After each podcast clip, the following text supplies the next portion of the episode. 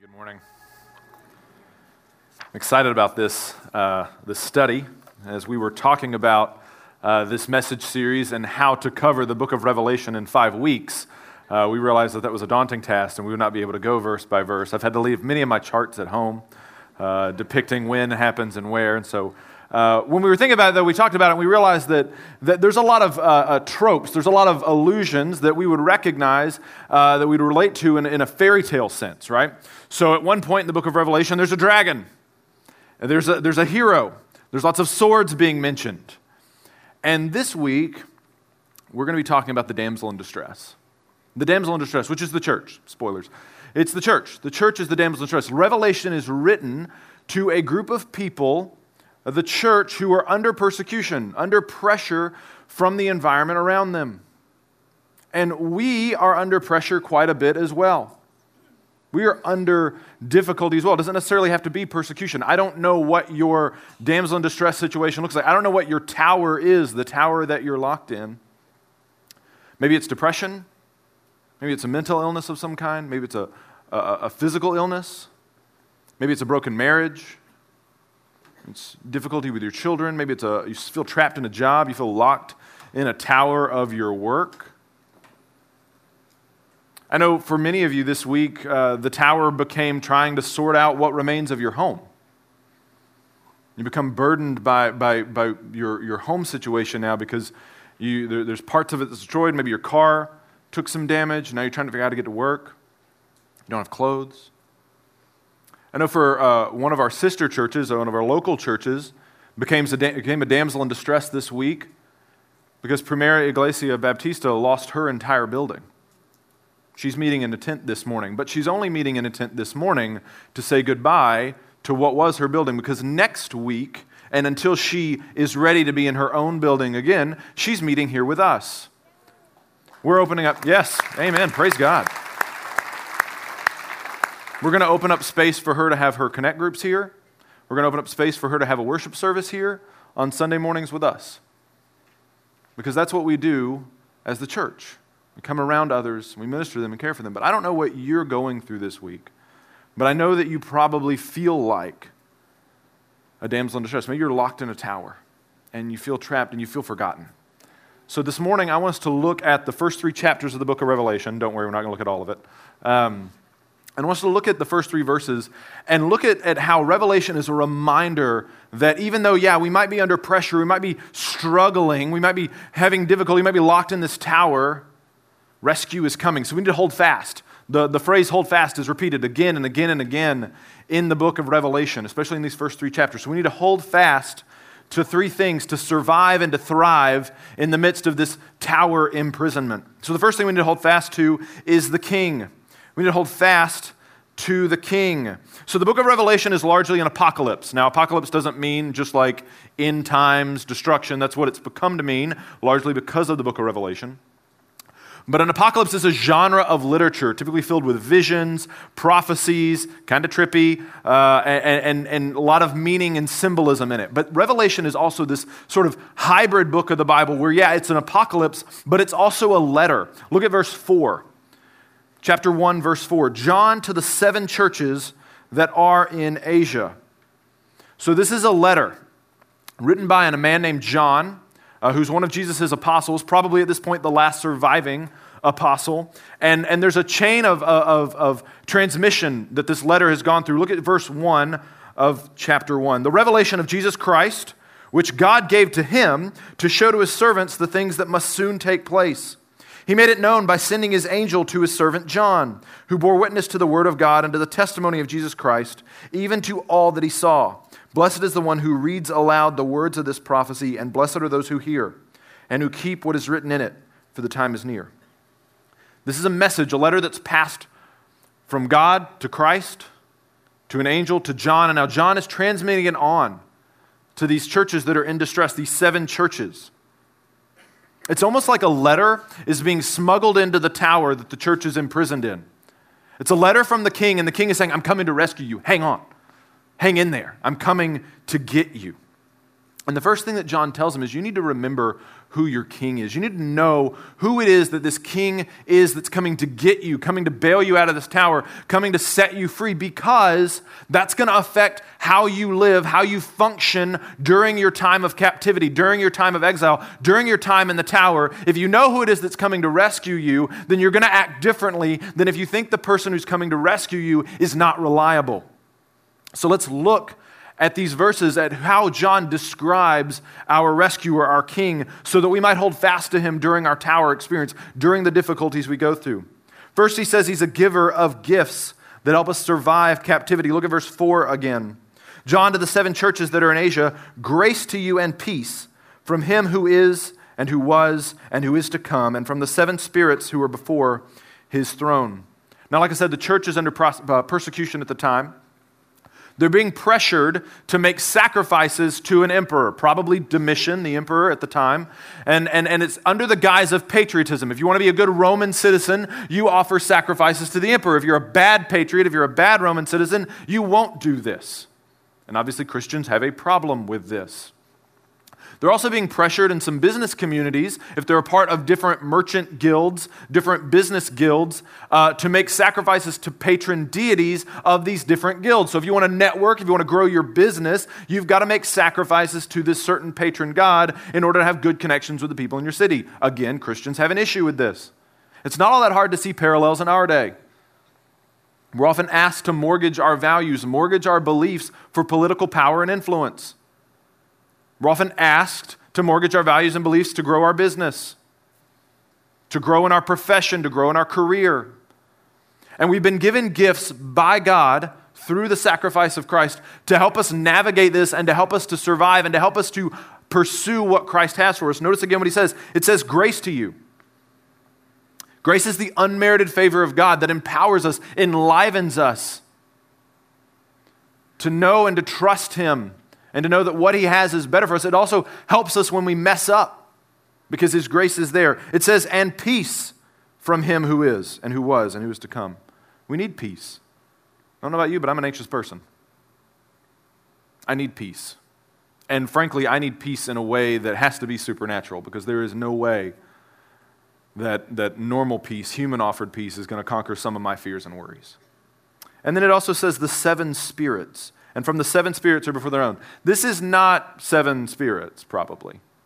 Seven is a perfect number in Scripture, particularly again in Revelation, a lot of symbolism, right? So seven means a complete spirit. So this is probably one spirit, i.e., the Holy Spirit. We've been given the Holy Spirit who comes and dwells in us when we come to believe in Christ, when we put our trust in Him.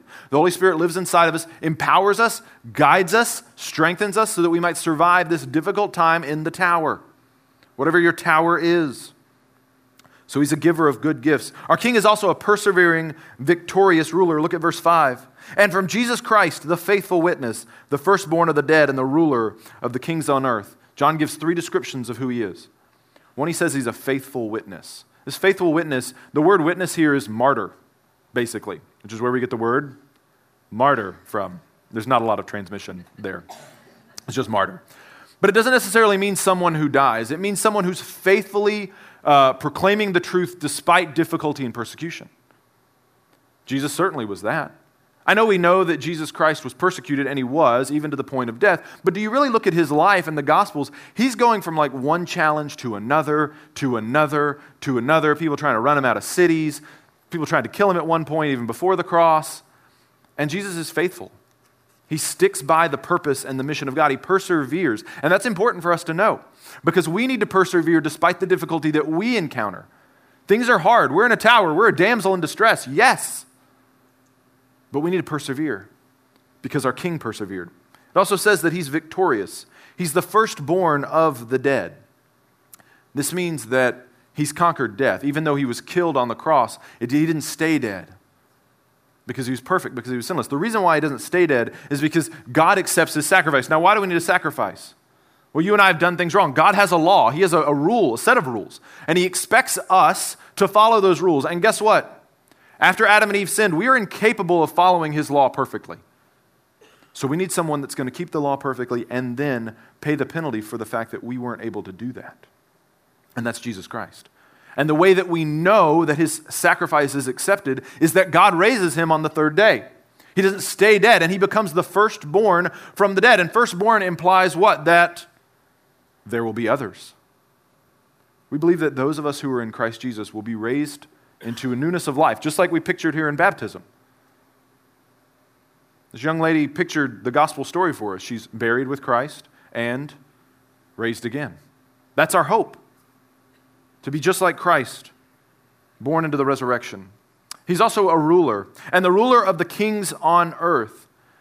Now, when you're being persecuted by a government, like the Roman Empire that's supreme. And even to this day, 2,000 years later, we talk about the Roman Empire as one of the greatest kingdoms to ever exist. And at that time, I'm sure people thought there is no way anything's ever going to top the Roman Empire. That might actually be fair, except for the kingdom of heaven. There's a greater authority that we can appeal to. Jesus Christ is ruler of the kings on earth. Now, you might think to yourself, because church undergoing persecution, you know what? They're, Jesus is going to come in, he's going to wreck shop, he's going to throw down on all these people that are persecuting the church. Yeah, maybe. Revelation certainly has those pictures in it. But you know the greater victory is? Not that Jesus would judge his enemies, but that they would be converted by his love, that they would confess, repent, and come to know him. The greater victory is not destruction. The greater victory is a relationship with Christ. And it's a hope that's offered to you today as well. That's a greater victory. So we know that he's a persevering ruler. We also know that he is in control of events. Skip down to verse 8. We're going to come back to the rest. But skip down to verse 8. He says, I am the Alpha and the Omega, says the Lord God, who is and who was and who is to come. This, verse, this phrase is mentioned in verse 4, but it's expanded on here in verse 8. These are three phrases Almighty, Alpha and Omega, the one who is, who was, and who is to come. They're all saying the same thing God is in control of events. And what's more than that, He's in control of history. Now, we experience time in a linear fashion. One moment goes to the next moment, to the next moment, to the next moment. And despite our best efforts, despite how many different calendar apps they create, no matter how many alarms I set for myself, I cannot control time. You seem to, who are my people in here that just doesn't matter what you do, you're always going to be late? Yeah, it's okay. I'm with you. For those of us on time, we are frustrated by you, but we love you still. And for those of you who are always on time and early, the people who are late are frustrated by you as well. We are in, not in control of events, but Jesus Christ is in control of them. And it can be easy in the midst of the tower to think that God's plan has just moved on without you, that something has hit you and you're never going to rebuild, you're never going to recover from it. And you, the, the, the plan of God, the plan of salvation has just moved on, and you're like, all right, I guess I'll just figure things out on my own. That is not what happens. He is in control of everything. And what happens may not be good, but ultimately it will be worked out for your good and for the glory of God. That's what Romans 8 teaches us. So we need to hold fast to our king because he's worth holding fast to. One of the great Disney princesses, one of the great damsel in distresses, one of the first actually, is Snow White, right? Snow White goes to live scandalously with seven men in a cottage in the woods. But while she's there, she meets another guy uh, who's Prince Charming. I think that's all we know him by. He's Prince Charming, and he, uh, they, they, they have uh, a fun time singing in the woods, I think. It's been a long time since I've seen Snow White. But then afterwards, she's telling the seven dwarves about it, and they're asking him all these questions. Was he handsome? Was he romantic? I think one of them actually asked, Did he try to kiss you? I think that was bashful. And she says, He's perfect. There's nobody else like him. And then she goes into singing a song about him, again, as only Disney movies can do. Someday my prince will come. Someday we'll meet again. And away to his castle we'll go. To be happy forever, I know. Someday when spring is here, we'll find our love anew. And the birds will sing and wedding bells will ring. Someday when my dreams come true. I don't know if Walt knew that he was writing a hymn of expectation for the King of Kings and the Lord of Lords, but that's exactly how we feel. We know, hold fast to the king. He's coming. Someday he will come and he will rescue us. But we don't just hold fast to the king, we have to hold fast to the kingdom. Let's hold fast to the kingdom. So if you've ever read anything or seen anything about royal families, whether they're British or otherwise, uh, typically wherever the, the, the royal family goes, kind of the kingdom goes with them, right?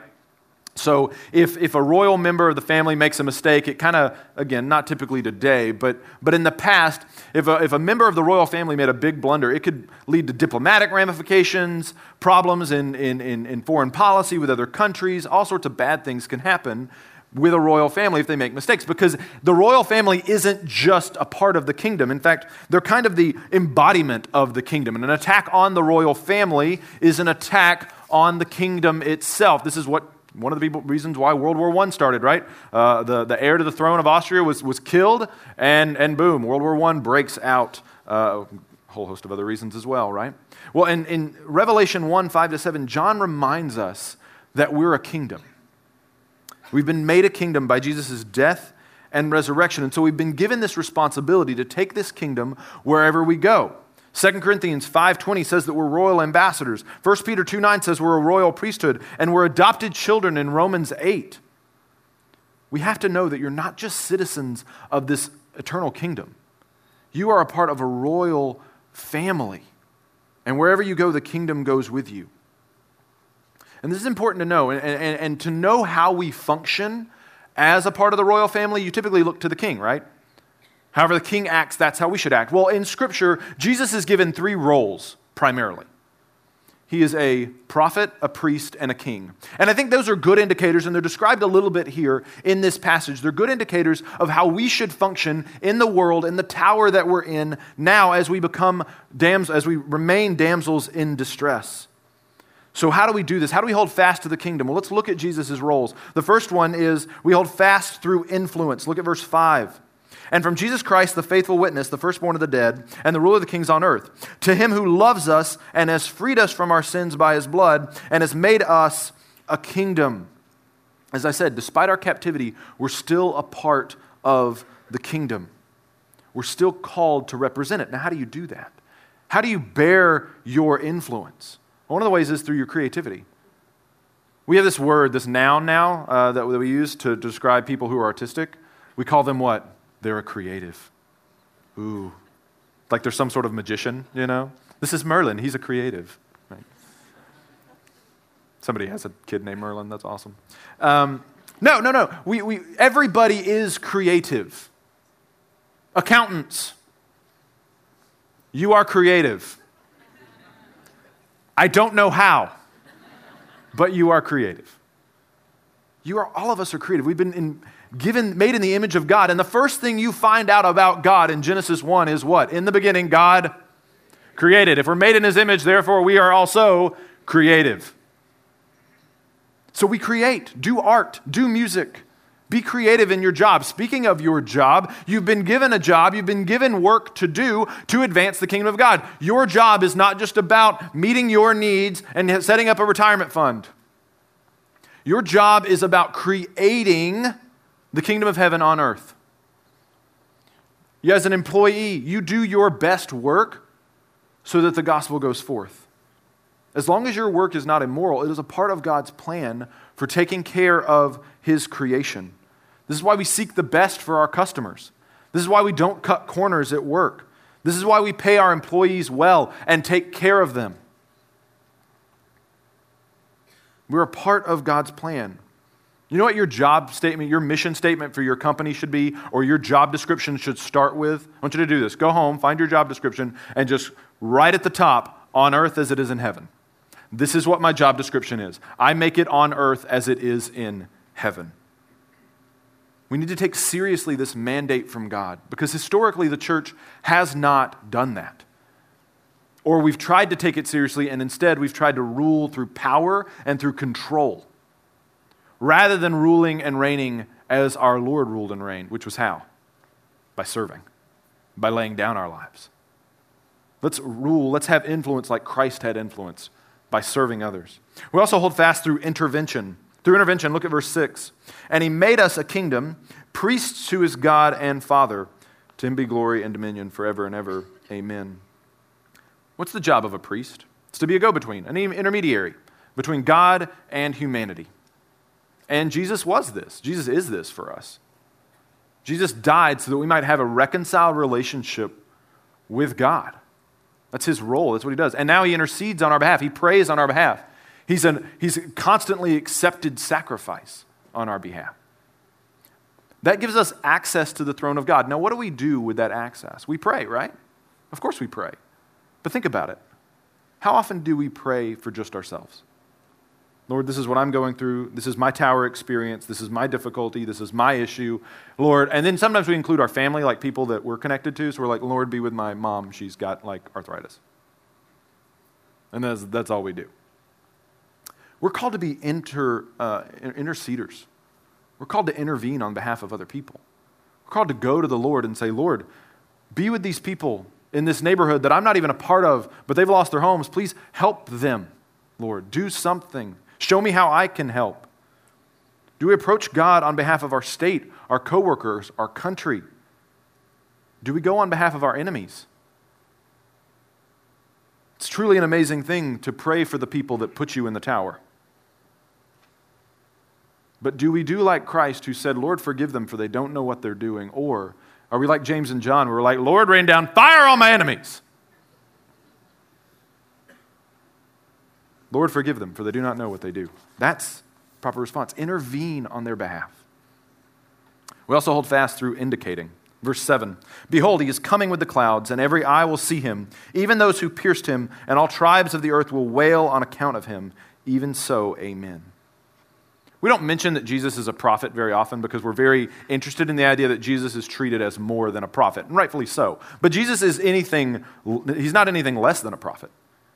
He does miracles, he, he gives signs and wonders, he speaks about the future, he calls people to repent. I mean, he ticks all the boxes of a prophet. I notice in verse 7, it says that Jesus is coming with the clouds. John is taking up a prophetic stance here. He's saying, Jesus is coming with the clouds. This will happen in the future. And this is our responsibility as well to remind people that Christ is coming. Now, this is not holding up a sign somewhere at like a sporting event and being like, repent for the end is near. Not what I'm talking about. What I am talking about is reminding people that the king who loves them, who died for them, wants a relationship with them, and he is coming one day. And that we need to be ready. And the way that you are ready is to accept Him as your Savior and continue to grow in grace, to pursue Him. A prophetic role is also calling out things in our society that aren't right, that aren't godly, and saying, Lord, this isn't right, fix it. And to going to people and saying, Look, I know you're not a believer, and I know I shouldn't expect you to act like one, and I'm not, but I really genuinely believe that God has a better plan for us than this, than what you're doing to yourself. Try it God's way. The kingdom is more important than our individual desires. And I think so many of us look at the church, the body of Christ, as this confederation of sovereign individuals rather than a unified body of Christ. And you know who I think is one of the worst Disney princesses of all time? Who is it? I've said it before. It's Ariel. She is the most self centered, self focused. I wish she'd get caught in a dragnet because she is one of the worst Disney princesses ever. She's like 15 and like, Daddy, I love him. Oh, go on. Oh, you're just the worst. She, she gets her, her dad turned into a seaweed. She mortgages like the entire kingdom so she can be with a guy that she just saw on a ship one day. Don't be Ariel. Don't be Ariel. I'm sorry if that was your favorite Disney princess. I really am. I'm not sorry. Don't be Ariel. Be about the kingdom. Use what God has given you to be about the kingdom. Intervene on the behalf of others. Love other people. Intercede on their behalf. Indicate the king is coming and he loves you and he wants to be with you. So hold fast to the kingdom. Also, hold fast to hope. Hold fast to hope. When you think about the damsel in distress locked in the tower, one of the things that's easy to think about is that she eventually probably lost hope. Like if it was a long period of time, she might have lost hope and she might have thought to herself, you know what? I, I need to make peace with the people and the situation that I'm in. Maybe I'll just betray the kingdom because he's clearly forgotten about me. And I'll just I'll just switch sides. I'll go and fight for the other team because this is just this is the worst. And I think this is maybe where the churches were at the beginning of Revelation. They're probably starting the second generation. So the first generation of Christians, the churches that were founded by Paul and by John and by all these guys, those churches are now into their second generation. John's, uh, John is still alive, but he's exiled. Paul's probably dead. Peter's probably dead. James, we know, is dead. And all those guys probably thought Jesus was coming back in their lifetime. And the church is adjusting at this point to the fact that this might be a longer prison sentence than we thought. This might be a longer time in the tower than we realized. And it can be easy to despair. It can be easy to give up hope in those situations. So I want us to look at the seven churches and look at ways that we can hold fast to our hope.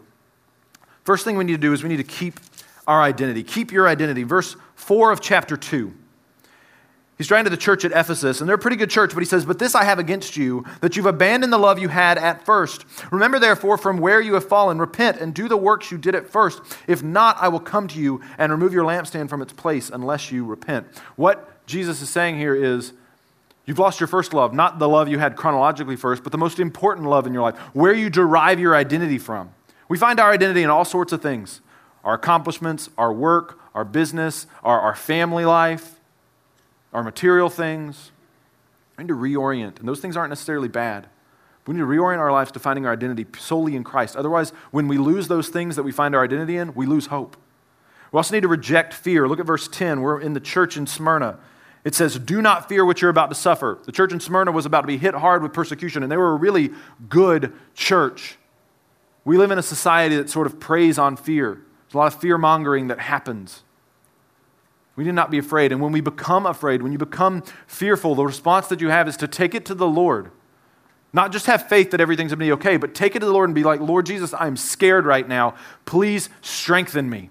Please hold me up in the midst of these fears. So we need to reject fear. We need to hold on to what's important. We're going to look at two churches here. Look at verse 14, sorry, verse 15 of chapter 2. So also you have some who hold to the teachings of the Nicolaitans. The Nicolaitans, uh, they think, may have been a group of teachers who were coming in and saying, you can still make sacrifices to the emperor and be a Christian. Because you can just pretend like you're not, you can just say in your heart, I'm not really doing this to the emperor. And Jesus is saying, no, no, no, you don't get to have your cake and eat it too. The ends do not justify the means. Jesus is saying you can't make compromises on core things. No one deserves your worship but me, and we will not compromise that.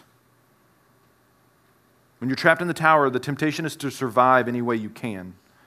We adopt practices that the ends justify the means. We can't do that.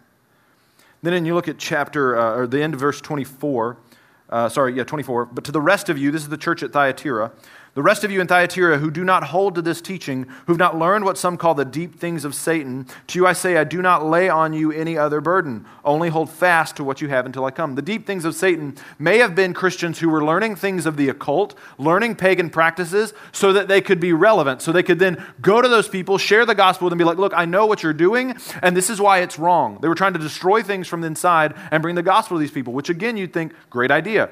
Except Jesus is like, no, Again, ends justify the means. What's the point of being relevant if by the end of the day you don't have anything to offer people that you've related to them? We cannot sacrifice everything on the altar of relevance in the same way that we can't sacrifice everything on the altar of tradition. We worship relevance, and we need to be careful of that. We also need to reject cultural Christianity. Look at verse 1. And to the angel at the church in Sardis, I write, I know your works. You have the reputation of being alive, but you are dead. I can't think of a worse thing for a church to hear. You are dead. Be wise to listen to this because we struggle with cultural Christianity here. We look like we're vibrant and alive, but we're, we're not. We need to do what Christ calls these people to do. Verse 2 Wake up and strengthen what remains. We need to ask Christ to wake up, to strengthen, wake us up, and to strengthen what remains inside of us that is committed to Him and devoted to Him, that's holding fast to him. We do embrace vulnerability. Verse 8 this is the church in Philadelphia. Behold, I have set before you an open door which no one is able to shut. I know that you have but little power. They were about to be persecuted by, by people who were pretending to be Jewish but weren't. They had little power. When we have little power, our, our temptation is to run for control, right? To seize the day, right? We need to embrace vulnerability. Recognize that when we were weak, then we were strong. We need to reject materialism. Verse 17 For you I say, I am rich, I have prospered, and I need nothing, not realizing that you are wretched, pitiable, poor, blind, and naked. This is the church at Laodicea. And They were wealthy, and they thought their wealth would keep them from feeling the pains of persecution. And Jesus is saying, No, that's not the case. Mm-mm. we need to hold fast to our hope. And, and again, looking at my Disney princesses that, that I think are great illustrations, one of the newer ones is Moana, right? Moana's greatness. Um, I love The Rock, too. I'll pretty much see anything with The Rock in it. And uh, Moana, uh, she, she's trying to rescue her, her, her kingdom and her king because she's a princess, obviously. And she's sailing across the ocean. And every time she encounters difficulty, every time she encounters trial, every time she runs into a problem, she has this like mantra she goes to. She says, I am Moana of Motunui. You will board my boat, sail across the sea, and restore the heart of Te Fiti. Some of y'all quoted that like right along with me. She says it over and over again. We too have to latch on to our core beliefs. We need to say who we are. I am Travis Cook, and I'm a child of God by the death, burial, and resurrection of Jesus Christ. And even though I'm locked in the tower now, even though I'm going through a difficult time now, I believe and trust that the King of Kings and the Lord of Lords will come back and deliver me and rescue me. I met a real damsel in distress this week. Her name's Carolyn. And Carolyn lost her entire home to the tornadoes we had this week. And some of the staff members were there kind of helping her clean out some things. And she was joyful she was expectant, she was hopeful, and she was trusting that the Lord was going to make everything right. Because here's the secret. Yes, we are a church, as a church, and that, that lady this week, Carolyn, we're damsels in distress, yes. But here's what we are not we are not damsels in despair. We are damsels in distress, but not in despair. So we hold fast to hope. Hold fast to your king and hold fast to the kingdom. Let's pray together. Gracious God and Heavenly Father. We come before you now, and first we lift up to you those who are struggling this, this week because of the damage that were done to their home by a tornado. Pray that you would hold them up, that they would not give in to despair, but they, their, their heart would be just emblazoned with hope, and that hope would be infectious to the rest of us, Lord God. And pray that we would learn from them, and that we'd be able to serve them. I pray that you would draw them close to yourself during these times. And for those of us who are locked in towers of different kinds, whether it's personal struggles, professional struggles, private, whatever it might be, and pray that you would keep us safe in the tower. Hold us close to you. Hold us fast. And that you might receive glory, and that you might come soon, Lord Jesus, to rescue your bride from the tower. And it's in your name we pray. Amen.